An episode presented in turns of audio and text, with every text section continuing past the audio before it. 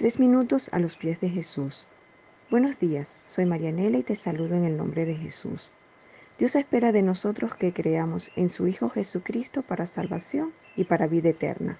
También creo que esa fe en nosotros dará frutos, como lo leemos en Mateo 25, del versículo 31 al 46, donde Jesús nos cuenta la parábola sobre las ovejas y las cabras.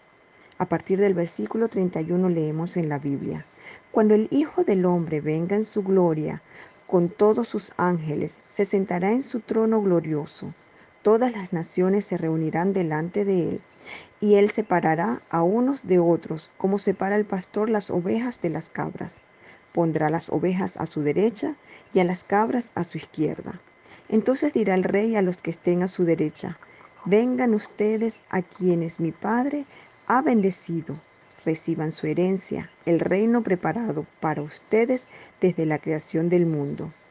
Porque tuve hambre y ustedes me dieron de comer, tuve sed y me dieron de beber, fui forastero y me dieron alojamiento, necesité ropa y me vistieron, estuve enfermo y me atendieron, estuve en la cárcel y me visitaron. Y le contestaron los justos, Señor, ¿cuándo te vimos hambriento y te alimentamos? O sediento y te dimos de beber? Cuando te vimos como forastero y te dimos alojamiento? ¿O necesitado de ropa y te vestimos? Cuando te vimos enfermo o en la cárcel y te visitamos? El rey les responderá, les aseguro que todo lo que hicieron a uno de mis hermanos, aun por el más pequeño, lo hicieron por mí.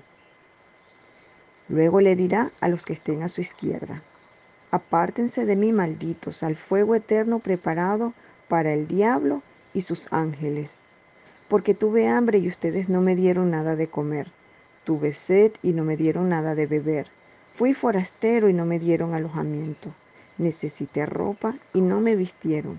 Estuve enfermo y en la cárcel y no me atendieron. Ellos también le contestarán, Señor, ¿cuándo te vimos hambriento o sediento o como forastero o necesitado de ropa, o enfermo, o en la cárcel y no te ayudamos?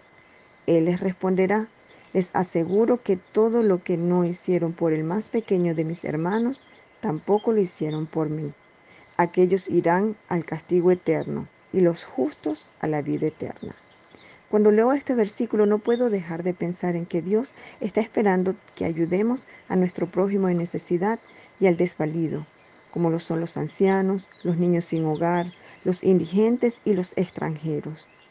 Y entonces pienso en cómo puedo ayudarles y en lo afortunada que soy de tener una iglesia que tiene un corazón para ayudar a las personas desvalidas. ¿Y qué piensas tú de esto? Puedes visitarnos y dejar tus comentarios en iglesialatina.com. Que tengas un día bendecido.